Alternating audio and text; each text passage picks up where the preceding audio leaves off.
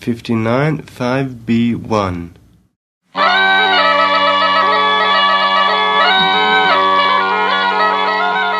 Benvenuti nel podcast Appunti di viaggio. Siamo in Sardegna, io sono Daniela Sari e insieme andremo alla scoperta di luoghi che hanno storie da raccontare.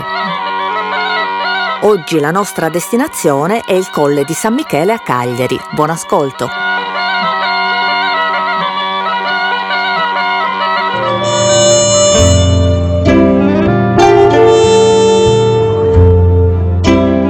Alla periferia del centro abitato di Cagliari, in cima al Colle di San Michele, si trova l'omonimo castello oggi adibito a museo.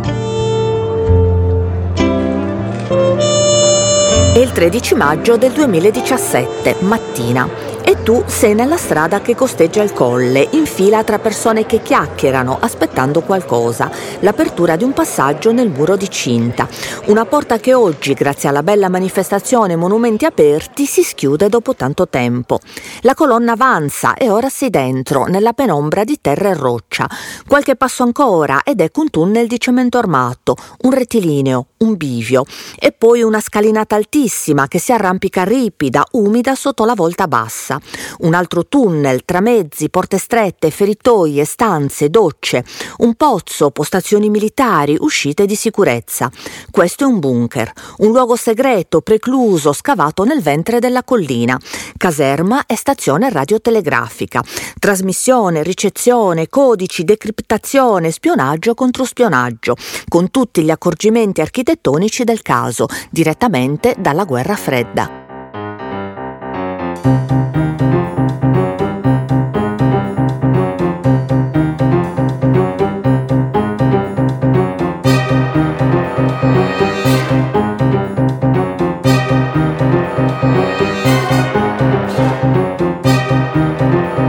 Regime fascista, resistenza, liberazione. E poi il dopoguerra, le potenze mondiali che si fronteggiano, tempi in cui il controllo delle comunicazioni è essenziale quanto la segretezza di stazioni come questa. Nome in codice, Opera 211, Marina Militare. Mezzo chilometro da una parte all'altra del colle, con 50 metri di dislivello.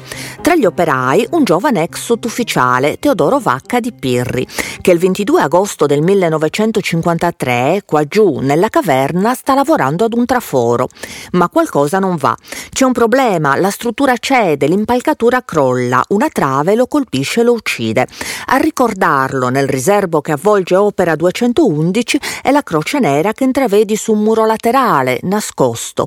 L'hanno dipinta i compagni, incidendo nell'intonaco con un chiodo il suo nome e una richiesta, per Teodoro una preghiera.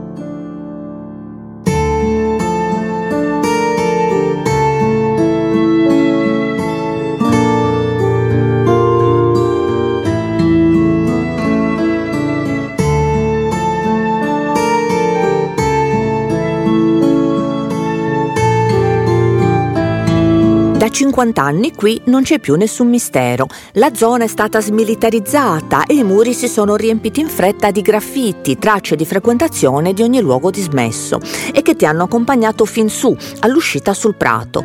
Guardati intorno. Il parco, il tuffo morbido del colle segnato dai passaggi di ruote antiche, il castello superbo, tre torri per quattro facciate e un panorama che ha pochi confronti. La città, il mare, le montagne, la distesa infinita del Campidano.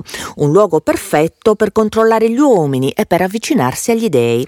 La Carales romana forse quassù venerava Esculapio, il dio della medicina, sostituito al tempo dei bizantini con il culto per l'arcangelo Michele. I due portali della sua chiesetta medievale ci sono ancora sulla facciata esposta al tramonto e vuole tradizione che qui nel 1200 sorgesse un primo fortilizio per proteggere Santa Egia, la nuova capitale del giudice Guglielmo, la Cagliari a filo di laguna, bella, orgogliosa e potente, ma destinata ad essere presto distrutta. Da quei pisani signori dell'altro colle, Castel di Castro, e che probabilmente fortificano anche questo. Nulla resta mentre la storia corre. Ora è il 1323 e questa rimane terra di conquista. Guarda il mare e vedrai vele all'orizzonte, un'intera flotta segnata d'oro e di rosso, i colori d'Aragona.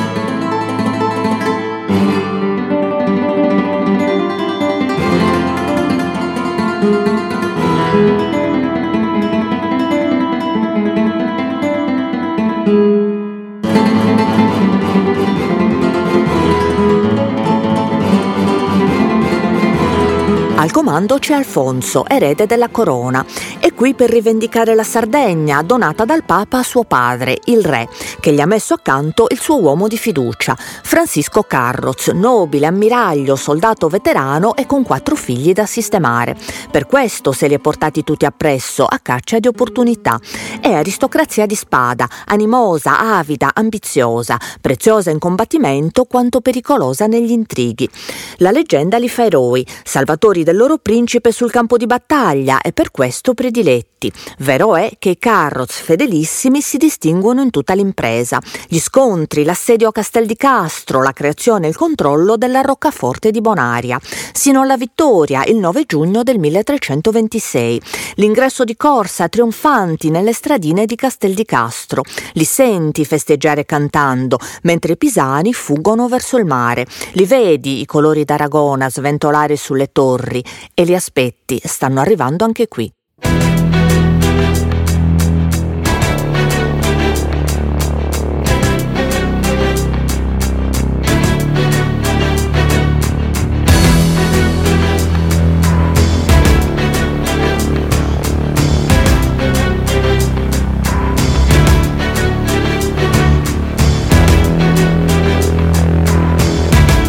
Tra i giovani Carroz è soprattutto uno a farsi strada. Si chiama Berengario e cresce in fretta. Ufficiale, capitano degli armati, temuto governatore generale che spezza a suon di spada ogni sussulto di ribellione e diventa sempre più potente, minaccioso, arrogante. Ha dalla sua la protezione del re, che ora è quell'Alfonso che ha servito e che non gli nega nulla. Berengario gestisce la Sardegna per lui, con pugno di ferro, ed è ripagato con tesori, feudi, privilegi. È con questo colle, su cui gli si chiede di costruire un castello ed ecco alzarsi mura e torri di un maniero con due stemmi, della città e della famiglia, baluardo sul Campidano e roccaforte personale. Ci ingloba la chiesetta di San Michele e lo abbellisce razziando qua e là, pare spoliando anche la già antica San Saturnino dei padri Vittorini. Il vescovo si lamenta, ma invano, e così vicini, cittadini, gli altri nobili. Nelle suppliche al re è tutto un susseguirsi di greggi depredati depredate, terre occupate, furti nelle strade, gente imprigionata, gente uccisa. Una rete di crimini e malaffare che fa capo al castello, ma Berengario è intoccabile e da quassù semina il terrore.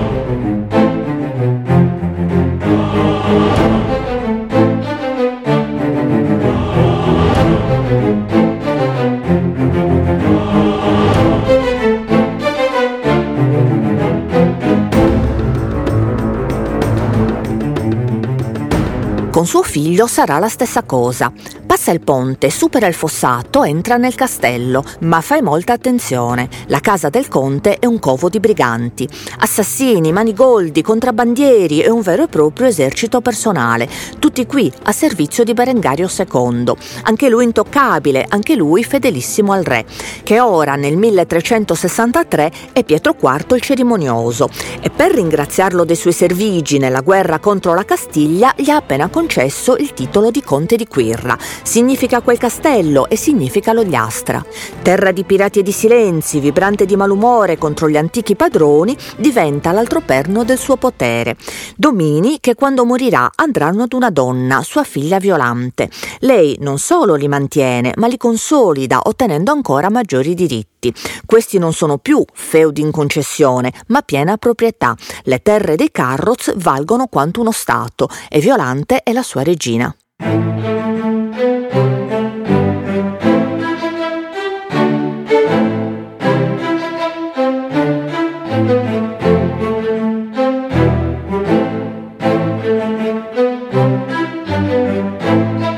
le succederà un nuovo Berengario, ugualmente bellicoso, ugualmente fedele al re, e a suo figlio Martino il Giovane, l'erede di Aragona.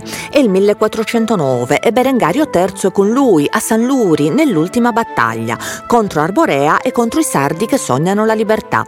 Martino li sconfigge, ma poco dopo muore, forse di malaria o forse di lussuria, come sussurra il popolo, e allora Berengario è ancora lì, l'unico autorizzato a metter mano tra le sue cose, a deciderne, esercitare esercitando un potere sempre più grande e sempre più condito di prepotenze e di vizi, sino a passare il segno, sino a finire persino lui, il governatore, davanti al giudice. Succede nel 1417 e l'accusa è infamante. Ha rapito, imprigionato e sottomesso alle sue voglie una fanciulla di gonno stramazza. Lo denunciano i genitori, lo confermano testimoni coraggiosi, ma Berengario tiene la posizione. Lui, quella giovane donna sarda, l'ha presa con sé per amicizia. Tutto qua. E ciò che non può la verità possono i suoi armati alla porta. Archiviazione piena. Il conte è libero di tornarsene al castello. Ingiustizia è fatta.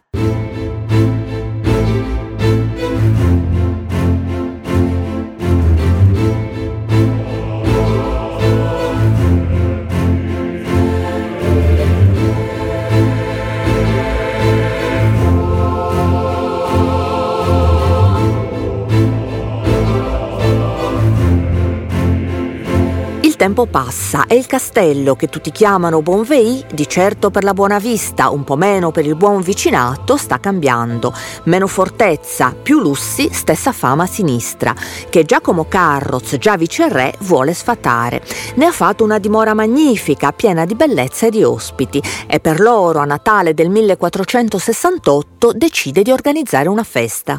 Nel deposito delle polveri sta preparando una sorpresa per quella notte, i giochi pirotecnici, un errore, una distrazione ed ecco l'esplosione, l'incendio. Don Giacomo è ferito gravemente, sa che gli resta poco e fa testamento a favore di sua figlia, un'altra erede donna, un'altra violante, ma lei è ancora una ragazzina, orfana anche di madre, e allora ne affida la tutela ad un cugino, Nicola, l'attuale viceré, un carroz non di Quirra ma d'Arborea, ramo secondario, discendente da un altro dei figli dell'ammiraglio, meno ricco, ugualmente temibile, possibile più rancoroso. Per Violante è l'inizio di un incubo.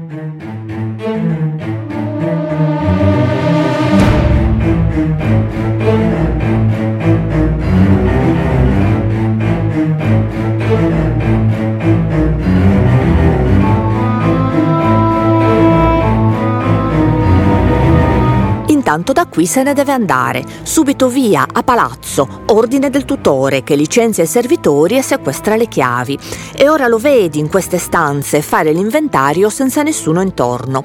Le spade e gli strumenti musicali, i tappeti e le cassapanche, le lenzuola di tela fine d'Olanda, i cuscini di broccato. E poi i cavalli, il bestiame, le scorte. Da aggiungere i titoli, le terre, le rendite, Quirra e l'Ogliastra. Persino la tomba di famiglia nel convento cittadino di San Francesco, dove alle insegne dei carroz di Quirra sostituirà quelle dei carroz d'Arborea. E per sicurezza fa sposare Violante con suo figlio Dalmazio, facendolo padrone di quella enorme ricchezza, che gli serve più che mai per finanziare la sua guerra personale contro il nobile Leonardo Alagon, cui non riconosce il diritto ereditario sul marchesato di Oristano. È il feudo più grande dell'isola e il viceré quel potere proprio non vuole lasciarglielo tra le mani. Pretende il feudo indietro per la corona. La sfida è in punta di cavillo, ma Alagon risponde in punta di spada, scatenando una rivolta che chiama tanti sotto le sue insegne. La Sardegna è scossa da un ultimo fremito di libertà.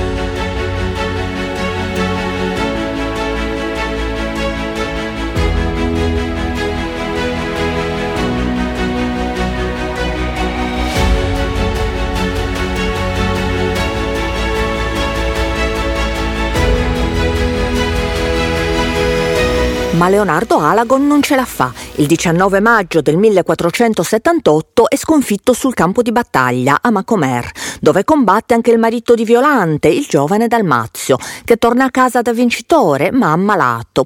Ogni giorno sa peggio e in suo padre si fa strada un'idea. Dalmazio è stato maledetto, una fattura di donna, la strega che tutti hanno visto lì in mezzo al combattimento, la figlia del visconte, quella preziosa che hai già conosciuto visitando il castello di San Luis Liguri.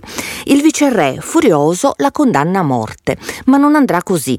E dove non arriva la storia, arriva la leggenda. Lei vivrà, salvata dal suo innamorato, il capo delle tribù dell'oceano, mentre Dalmazio morirà, lasciando il padre ormai infermo, consumato di astio e di dolore, e lasciando Violante vedova, maggiorenne, libera, pronta a combattere per riprendersi la sua eredità.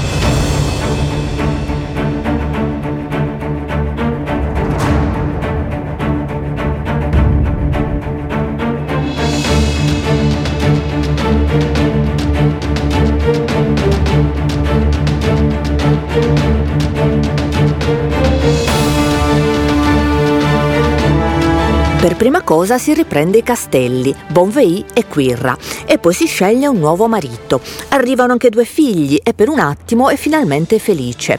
Ma la buona stella è solo un'illusione che il destino spegne in fretta. Muoiono tutti, uno appresso all'altro, e lei è di nuovo vedova, di nuovo sola, di nuovo in guerra. Questa volta con due donne. Loro sono Brianda e Beatrice, moglie e figlia del viceré, e quello che lui le ha rubato se lo vogliono tenere. Iniziano anni fatti di avvocati, documenti, testimoni, viaggi a corte per chiedere giustizia al re. E intanto lei, erede di una fortuna, naviga tra difficoltà e creditori e combatte, sommando al temperamento dei Carroz, un carattere indurito dalla vita, che complice la memoria familiare le suscita intorno più paura che stima, più sospetto che simpatia. Così, quando il suo confessore, il cappellano Giovanni Castangia, viene impiccato, lo sdegno è generale. Sono tempi in cui la scusa di aver esercitato una qualche giustizia feudale mette facilmente al riparo i signori, ma non lei. Violante non piace e quindi Violante è un'assassina. Se la storia è opaca, la voce del popolo offre il dettaglio. È il 1508 e la contessa ha un nuovo marito, ma anche un amante, tale Bertrand, ed è una passione estrema, un fuoco ardente che le rende insopportabile il vincolo matrimoniale. Deve liberarsene. Il prete, però, conosciuto il piano, si oppone, è pronto a rivelare tutto ma gli scagnozzi della contessa sono più veloci. Per Giovanni Castangia non c'è scampo. Morirà e il suo cadavere sarà appeso bene in vista alle mura del castello. Questo succede a chi si intromette negli affari dei Carroz. Un monito macabro, un avvertimento per l'intera città. Da Violante, la contessa sanguinaria.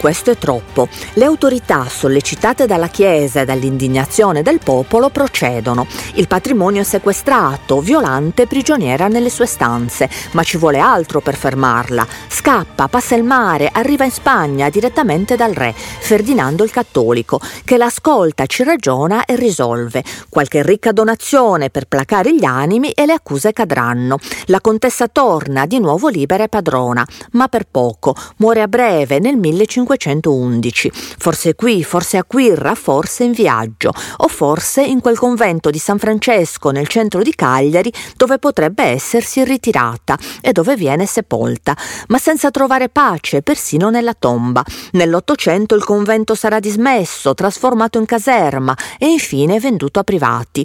Tutto va in rovina, disperso, perduto, anche il suo sarcofago. Portato a Decimo Mannu diventa beveratoio e poi fioriera fino a quando, riconosciuto, viene consegnato al cimitero, ultimo segno di rispetto per Violante, contessa sanguinaria e donna sfortunata.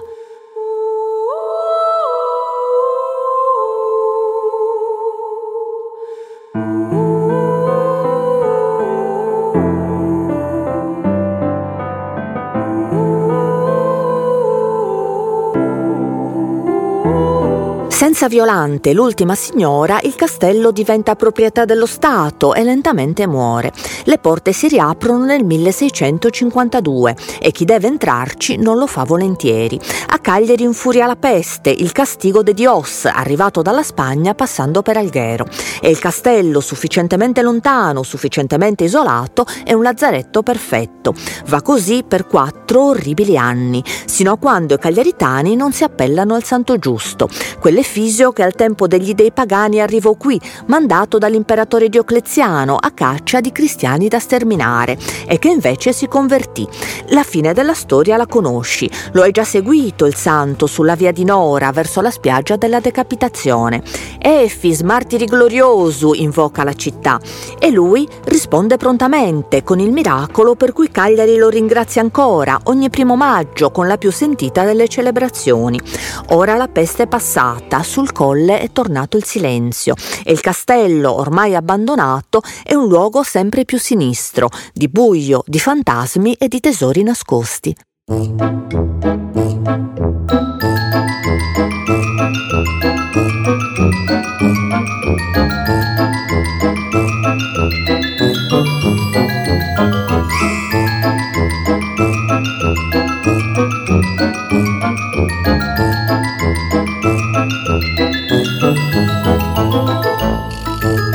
1716. Pietro de Montis è un sacerdote della parrocchia di San Giacomo, cappellano della confraternita delle anime del Purgatorio, ruolo che con i fantasmi gli dà una certa confidenza, con loro e con alcuni rituali pensati apposta per ritrovare tesori nascosti, appellandosi all'aldilà. Ed è convinto Don Pietro che il tesoro dei Carroz sia ancora qui, da qualche parte, vegliato dagli spettri. Così una notte, accompagnato da un bambino, si intrufola nelle stanze buie e organizza il suo altare. Tovaglia immacolata, una bottiglia d'acqua, un ramo d'ulivo e una candela. E naturalmente la pergamena, unta d'olio santo e con impressi i sigilli di Salomone, essenziali per evocare gli angeli ed asservire i demoni. Eccolo che indossa la stola e che si inchina a oriente. Angelo bianco, angelo santo, ralà, indemoniato, sali qui, sali qui, ripete. E il bambino appresso, angelo bianco, angelo bianco. E lui, l'assistente, che dichiarerà il processo due anni dopo, che era proprio come diceva il prete. C'erano davvero le apparizioni dentro l'acqua, i demoni soldati, i custodi del tesoro. Ma gli unici armati sulla strada di Don Pietro sono le guardie che lo consegnano alla giustizia dell'arcivescovo e gli unici custodi quelli della sua cella.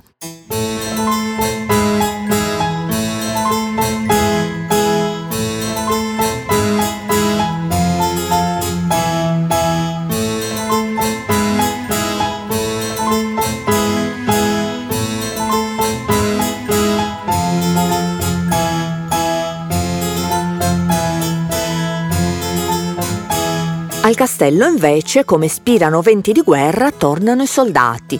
1793.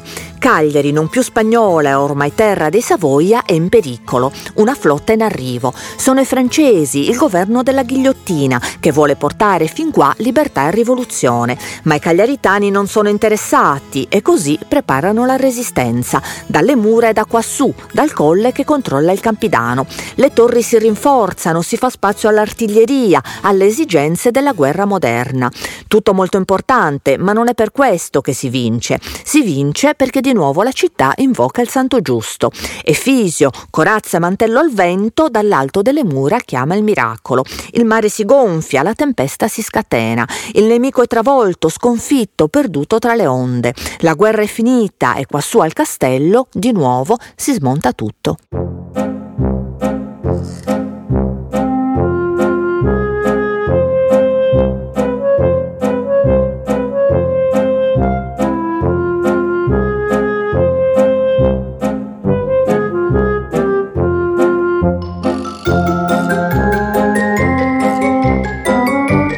Nuovo secolo lo trova caserma per invalidi, lo scorrere dei decenni porta il decreto definitivo, la cancellazione nel 1867 dalla lista delle fortificazioni e il castello di San Michele, colle incluso, viene messo in vendita.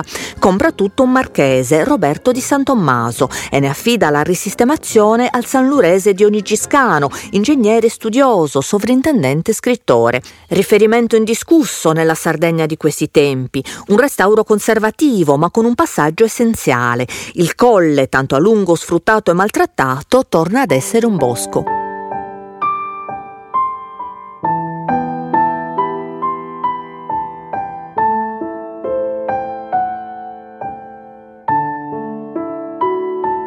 E ancora di quei pini d'Aleppo, l'ombra che protegge la tua passeggiata nel parco quando il calendario torna all'oggi.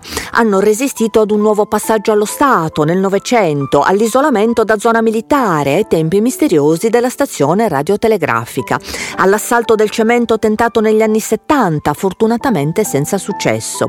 Mentre per il castello ci sono stati, allo sfumare di millennio, studi archeologici e un restauro diverso, con un ripensamento interno completamente contemporaneo contemporaneo, strutture moderne dentro la pietra antica. E una nuova vita, arte, storia, cultura, paesaggio da ammirare, mostre da visitare, enigmi da indagare, nelle torri di Berengario, nelle stanze di Violante e nel tunnel dei segreti, laggiù, proprio sotto i tuoi passi.